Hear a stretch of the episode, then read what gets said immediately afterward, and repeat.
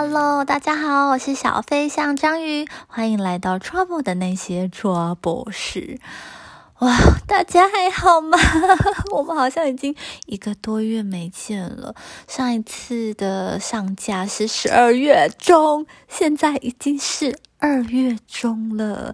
然后中间已经过了跨年，又过了一个呃农历年。我就是重听了我上一次一开场就说，哎，好像下星期就会见了。结果，嗯嗯，原来这就是下星期这样。我真的很抱歉，我就这样子复健了，非常的不可取。而且重点是我真的已经。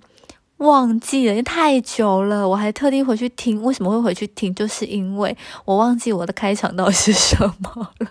到底是先说节目名称，还是先介绍我自己呢？我已经忘记了。哇，真的是很夸张吼。就是想到这一路上，就是说，哎，只剩下两个主题了，然后到现在都还没有录完。我原本的规划，我好像是从六月开始上架，就是在三级警戒的时候开始上架。然后本来想说，哦，这些主题大概十月就可以结束喽，没想到 都已经过了一个年了，还还没有呢。抱歉，抱歉。不过因为我一月真的非常的忙碌，我大概每天都在。呃，两三点睡吧，然后假日也都很忙。那并不是因为说工作本身真的很忙，是因为我在忙另外的事情嘛。那就是做新的尝试，就非常的忙碌，就很抱歉。那但是呢，这中间呢，居然有人询问我什么时候会再上架，有铁粉哦，好感动哦。虽然这个铁粉是。我姐 以及我的前室友宝妮的夫君比尔，很妙。那宝妮的夫君比尔还透过宝妮问我说：“请问那个小飞象章鱼还会再更新吗？”这样子。我想说，哇，居然有人问呢！然后过年回家的时候，我姐问我说：“哎，你那个 podcast 到底还有没有在持续啊？就应该是还要再有几个主题才对啊。”然后就说：“我真的太忙了。”但是听到有人询问，虽然是认识的人了，还是非常的感动，因为就是有人期待的感觉还是非常好的。那我在前几天再回去看了一下数据，发现这段期间。还是有二刷、三刷的听众，非常感谢。好，那今天这一集呢，呃，就是倒数第二个主题，就是我的交通世界大全。这一集就是在讲我在世界各地旅行的时候遇到一些莫名其妙，或是我自己耍笨，或是不知道为什么上天要有这样的安排的公车、火车、巴士、捷运各种交通工具乱七八糟的故事。就是跟飞机那一集一样，人在江湖走，你常常出国，你常常在外面旅游，怎么可能没有这些交通的事情？只是说飞机那一集，我是把它分开讲的。那我现在要这一集要讲的就是说，我在外面很常遇到一些奇妙的交通事件，好，不是事故，是一些交通事件的故事，这样。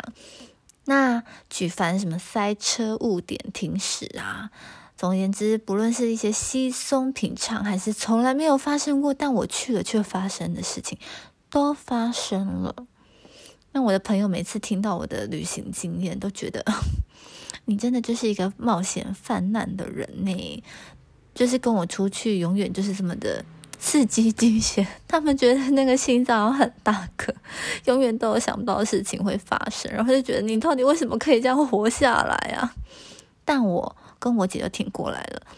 目前为止，真的是我姐真的是很是一个很棒的旅伴，无论如何，她就是死心塌地的 跟着我一起出国玩，这样。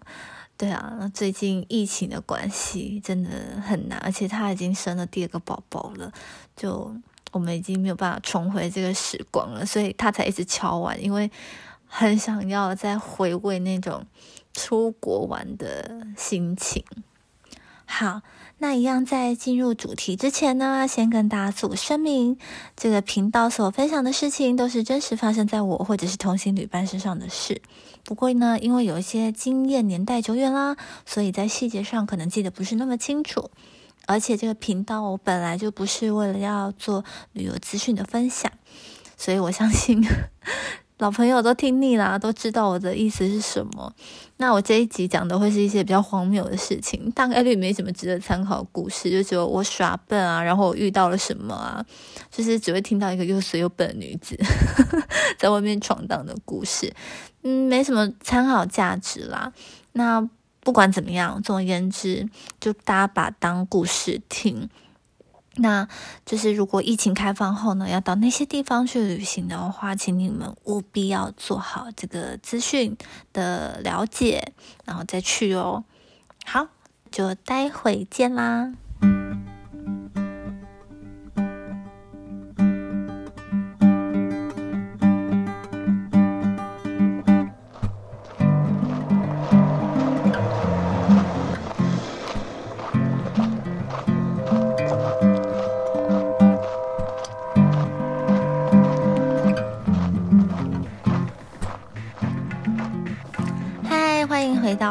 通事件大全，生命自有出路特辑。我刚刚在录的时候啊，突然遇到了地震，觉得有点好笑，有点惊吓。但没有录是因为就是在等它停啊，因为那个门窗就是那种咔啦咔啦咔啦的声音，应该是没有被录进去了。好，那回来我们这一集呢，会专门讲欧洲的。我相信这个欧洲误点绝对是大家闻名遐迩的事情，绝对不是什么特殊的事情。那想当然尔，虽然我在那边环欧了一个月，该遇到的真的没有少过。嗯，当然有自己耍笨的部分。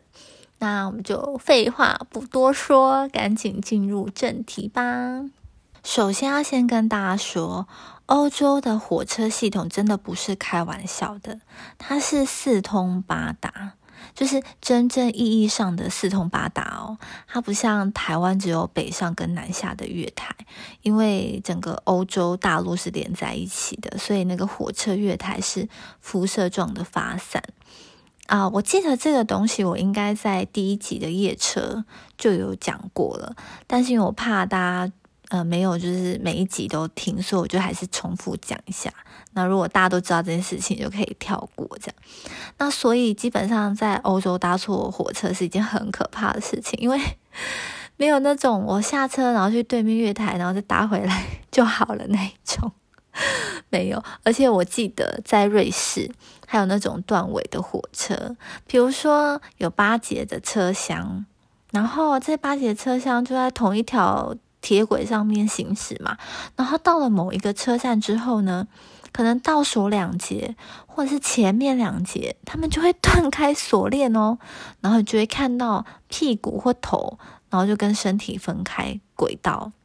所以坐错车厢是很可怕的事情，就是你如果明明你的车厢是第四节车厢，这真的很不像台湾。比如说你随便哪个车厢都上，你就站着就好了。没有，如果你原本应该是第四车厢，结果你就是在那边就是耍笨，就是跑去坐第二车厢，然后你可能会在某个车站，你就会发现你的这一节车厢跟其他车厢就直接拜一拜这样。对，那因为我有事前做功课啊，所以在瑞士的时候没有遇到这种事情。但好像也只有在瑞士比较常会这样哦。我不知道欧洲其他地方会不会这样，但总而言之，大家坐车要小心。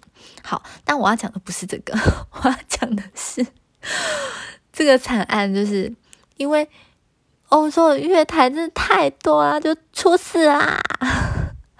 就话说我在法兰克福的时候，我要去莱茵河赏风景，坐船赏风景。那拜托，都去了德国，肯定是要做这件事情啊，要赏河啊，对不对？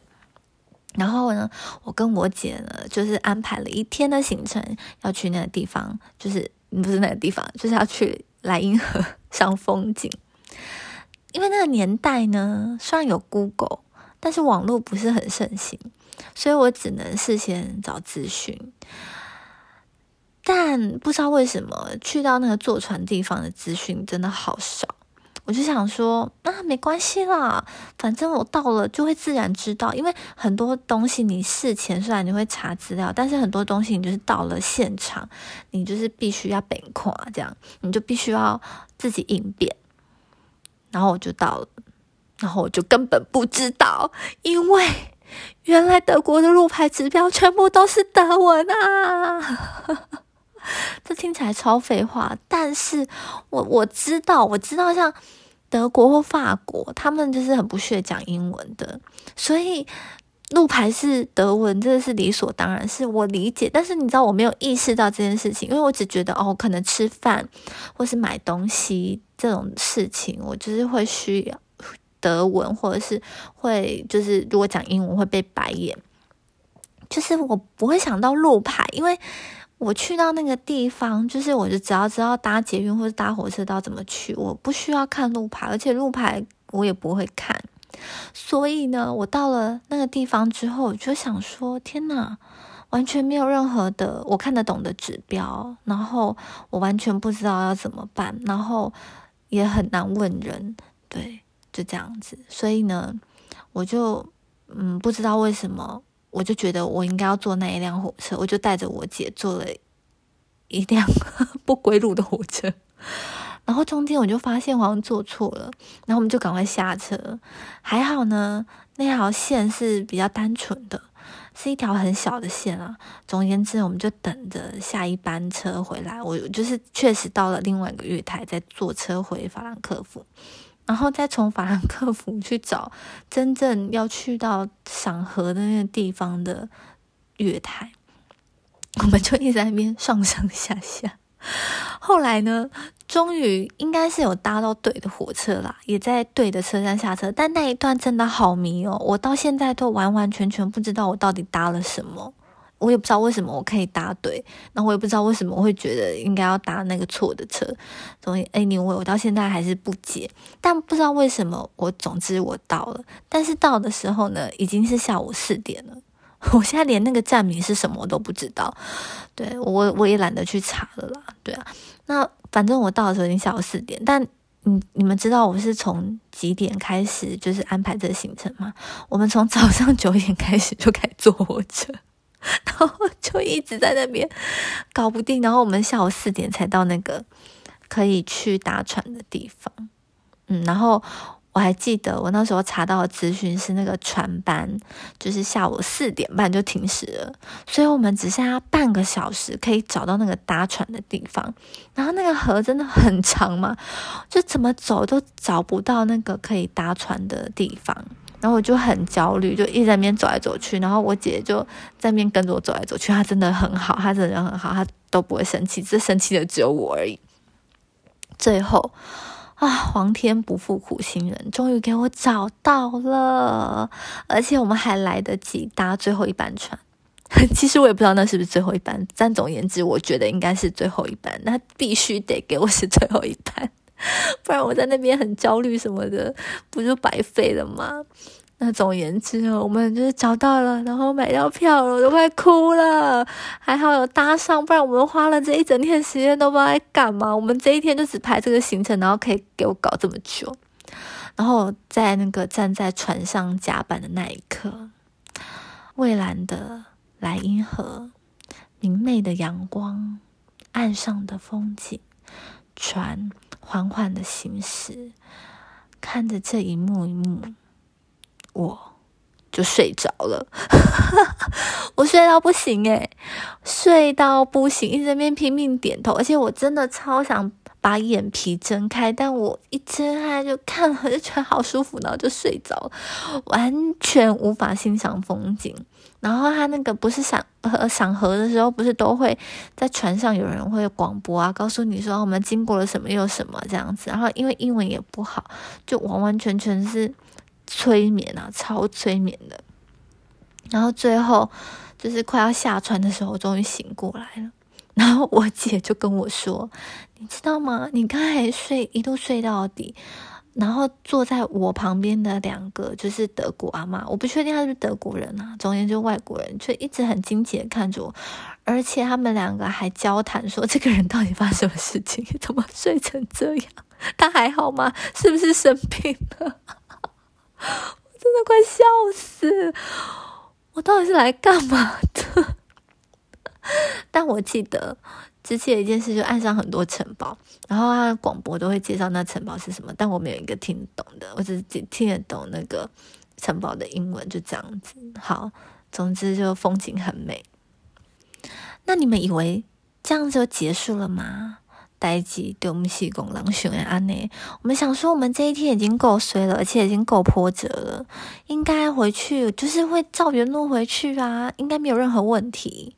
但我不知道为什么那一天为什么会衰成这样诶，就我回程的路途中，我们也是搭同一班火车回去，结果搭到一半，突然就给我停下来，然后就被叫下车，然后我啥也听不懂，因为他们一定讲德文嘛。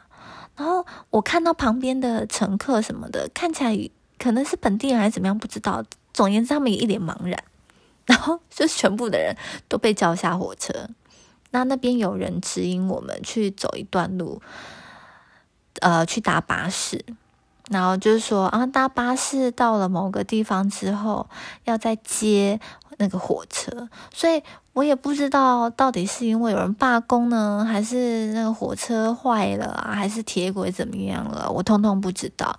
反正回去的路途也真的是超莫名其妙衰耶，真的超衰小的，就是火车到一半被叫下去，然后搭巴士，而且那巴士还不是直达的，我们还是那边很紧张，问说我们要怎么回法兰克福，然后才有人跟我说，那你到那呃，你到了巴士某一站之后要下车，然后再去接呃火车，你才能回到法兰克福这样哦。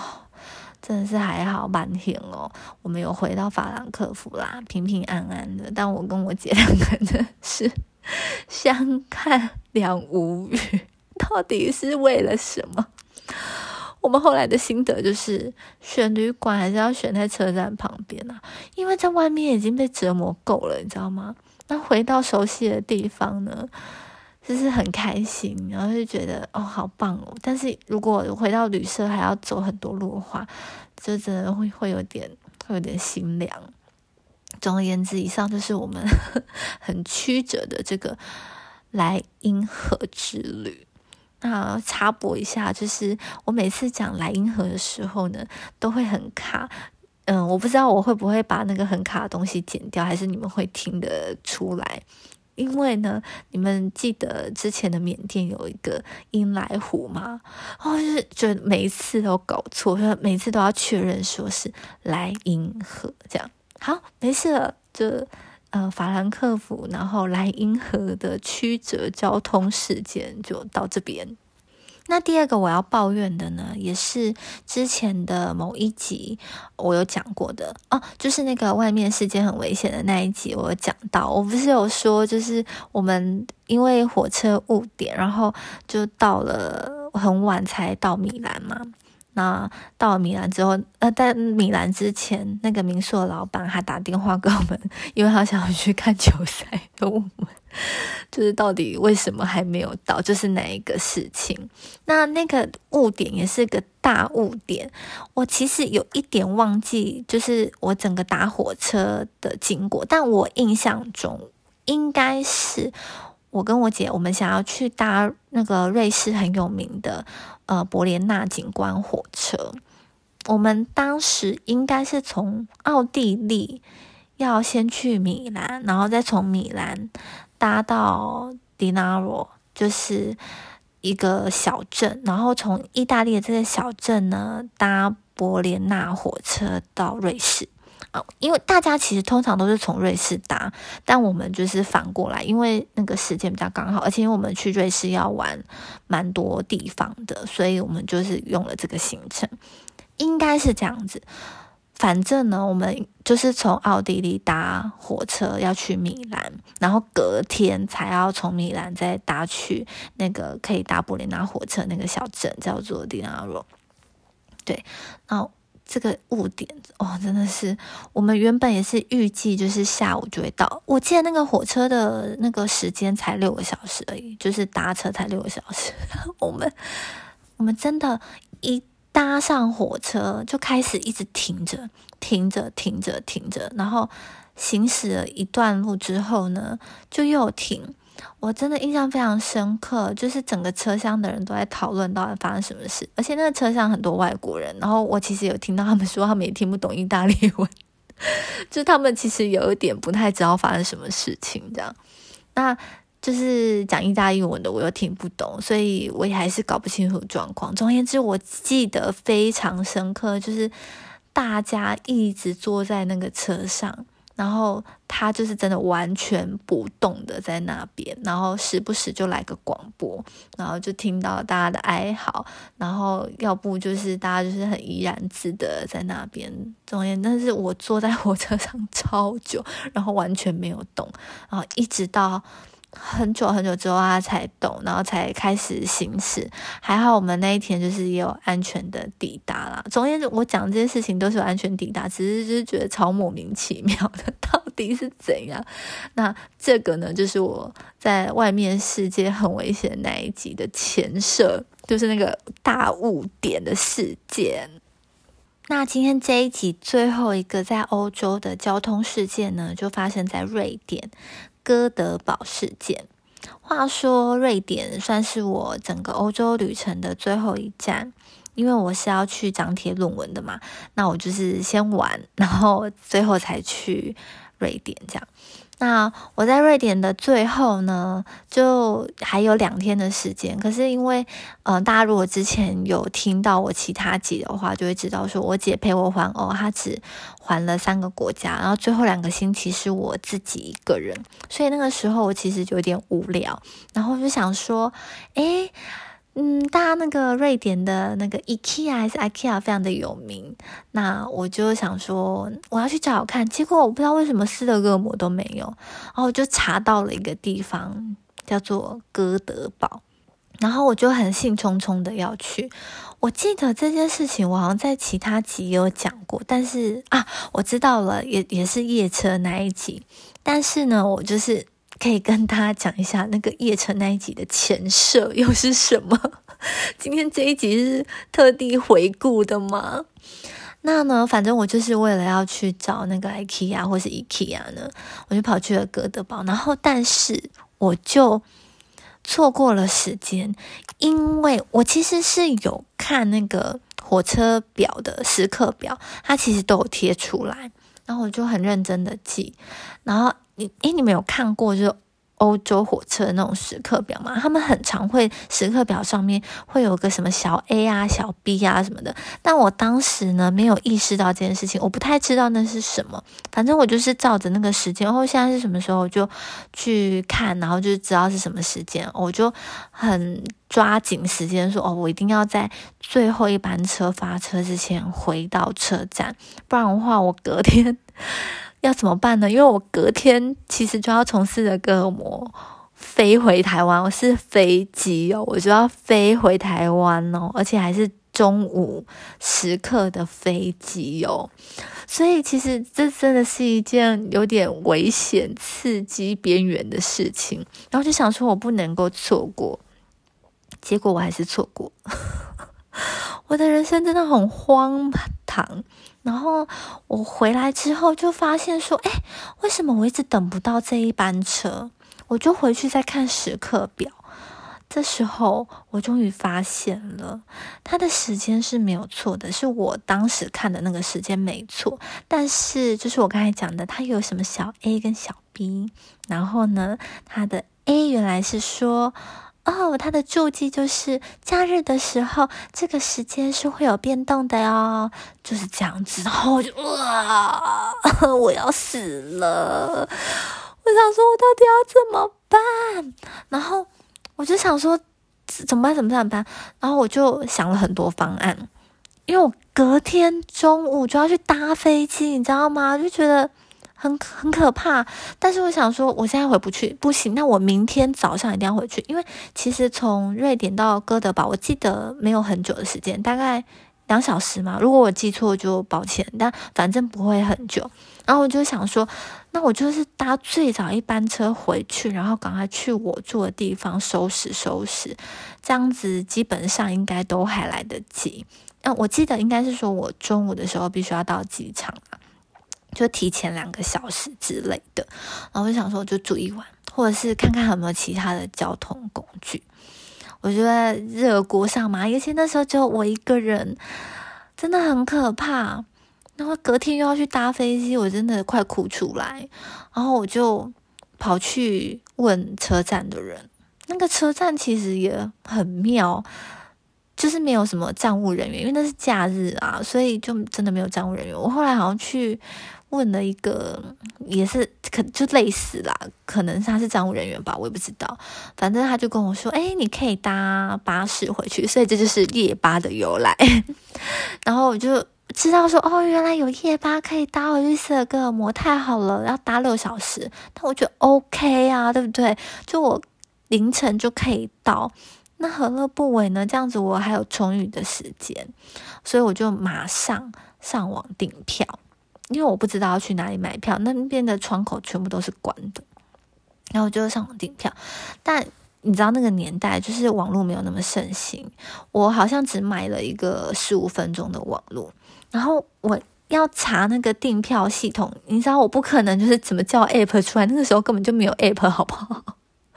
我好像是带着我的 iPad，然后在那边点点点看，说哎怎么办？这个这个订票系统要去哪里？要先 Google，然后还要先找到什么的，然后等到我要拿出信用卡在买票的时候，按下去的时候，十五分钟结束了，就。断线了，我真的很崩溃，超级疯狂，想说我的人生怎么可以衰成这样子？然后我就在那边走来走去，我就想说怎么办？然后那那时候外面好像还有人在，就是演唱会什么的吧。然后我就想说，我到底是要享受呢，还是要怎样？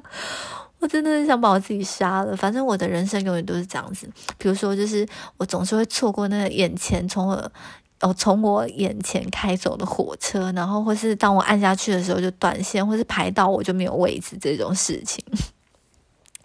反正就是，我就那时候应该是哀莫大于心死，我好像也不是那么慌张，我就觉得我人生就是这样子，这辈子就这样子啊，就是就到就最多就是再买一张机票，就这样。好不好？就是能够花钱解决的事，就是就花钱解决吧。那时候应该就是已经整个人 置身死于度外，没有那么夸张，还是要好好活着。那这时候呢，突然就有人跟我讲，我我也不知道那个人是从哪里冒出来，我我真的忘得一干二净。反正就有人跟我讲，呃，车站里面那个旁边的便利商店是可以买夜车票的。我就哇，听到了就是如获至宝，然后我就赶快冲去那个便利商店问说：“我是不是可以买票？是不是可以买票？可以买票，太好了！”然后那时候其实已经我忘记几，就是也蛮晚的啦。但是他是说就十点发车，然后那时候应该是七八点吧，就是还要再等两个小时。但总而言之，我觉得真的是太感人了，太感动了。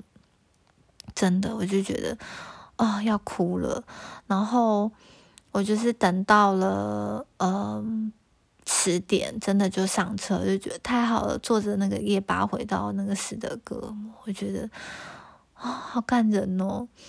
就是 我的人生真的是充满了惊奇、刺激、峰回路转，就是心情三温暖啊，就是。不知道大家有没有类似的经验？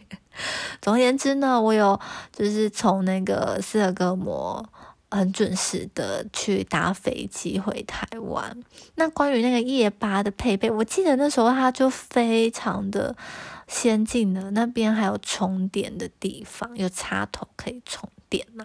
然后我还，然后车上也有网路，我还为此在那边发了一个文。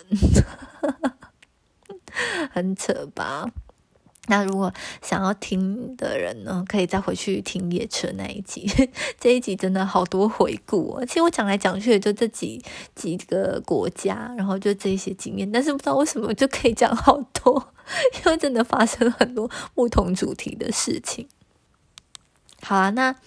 那这就是呃欧洲的三连，就交通事件 三连事故这样子。那终于在我回台湾前呢，最后一次的交通事件 就结束了，太好了呢。好，那我这一集欧洲应该就是讲完了。我真的很高危，我还以为就是哥德堡那个，因为之前已经讲过了，我大概讲个三分钟就结束，没想到我讲了大概快九分钟，抱歉了，一直在那边吵闹，这样一直在抱怨。那我下一集呢，主要应该是会讲亚洲的，然后应该还会偷渡一个美国，不过那个也是很快就可以讲完了啦。那我印象中，我记得我那个听众啊，是住在法兰克福，有人住在德国，所以如果你有听到的话，可不可以告诉我，我那一天在来英河的时候，到底发生了什么事情啊？我真的哭笑不得诶，到底是怎么样？然后在欧洲好像真的很容易误点诶，我我觉得就是很棒的交通体验，大部分都在瑞士。所以，我真的好想要知道，就是德国到底发生什么事情。那因为我没有意大利的听众，所以我就没有办法问，然后也没有瑞典的，所以就而且瑞典那个是我自己白痴耍笨啦，就不是误点，也不是一些什么奇怪不可控的事情。我就真的好想要知道，住在欧洲的朋友，你们就很常会遇到这种事情吗？或者是一个习以为常，或是它的原因？就是停驶啊，或者是误点的原因到底是什么？如果可以的话，真的很欢迎您留言告诉我，或者是在 IG 上面私信我跟我说，那我就之后可以分享给大家。好，那。今天大概就讲到这里了，我不知道大家有没有在其他的交通上面很疯狂的事情呢？真的也欢迎留言跟我分享哦。到目前为止都没有人留言给我，大家都默默在听，那没关系啦，就是我知道有人在听就好了，就非常感谢。那如果有想要跟我分享的，再跟我说；那没有的话呢，也很希望大家继续的听下去。那这是我倒数第二个主题喽。那我我下一集呢会再分享同样的交通事件大全。交通事件不可能只讲三个，好吧？那就下一集再继续收听喽。谢谢你们，那今天就先这样了，拜拜。